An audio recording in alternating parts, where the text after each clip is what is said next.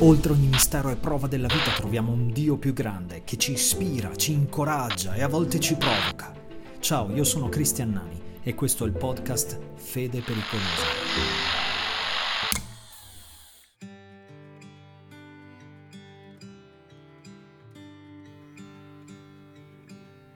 Il mio cibo è fare la volontà di colui che mi ha mandato.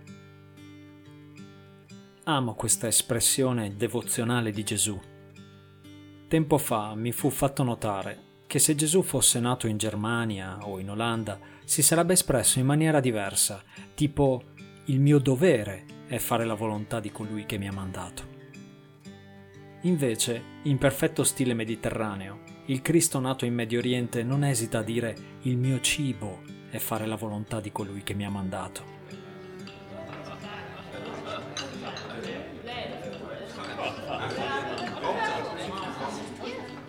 Ricordo uno dei miei primi viaggi missionari, in Nigeria, nella parte nord, sferzata dalle violenze anticristiane.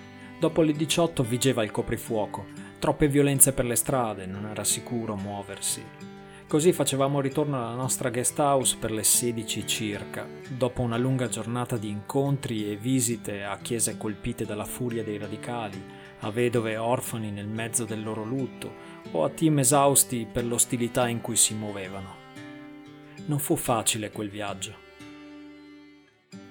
Dobbiamo assaggiare un piatto tipico del posto, disse una sera un amico e compagno di avventura. Ancora oggi ridiamo dell'esperienza, come dire, estrema che seguì a quella proposta. Il cibo ha diverse qualità, nutre il corpo, serve a sopravvivere, ma anche ad avere una buona salute. Volesse il cielo che noi sapessimo nutrirci e gustare sempre della volontà di Dio come faceva Gesù. Ma il cibo è anche buono, appetitoso, specie quando si ha fame. E volesse il cielo che noi avessimo sempre fame di fare la sua volontà come l'aveva Gesù. Un filosofo contemporaneo ha detto che l'uomo moderno ha sostituito la salvezza con la salute, mettendo la vita biologica al posto della vita eterna. Così facendo ha rinchiuso in un cassetto la fede in Dio, come se fosse un accessorio o tutt'al più una consolazione da tirar fuori nei momenti più difficili.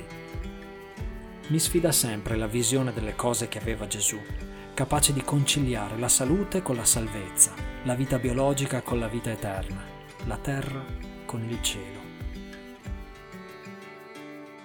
E la chiave è esattamente nel vedere il fare la volontà del Padre come il cibo di cui ho bisogno per vivere e gustare la vita, qui e in eterno. Beh, che dire. Amen.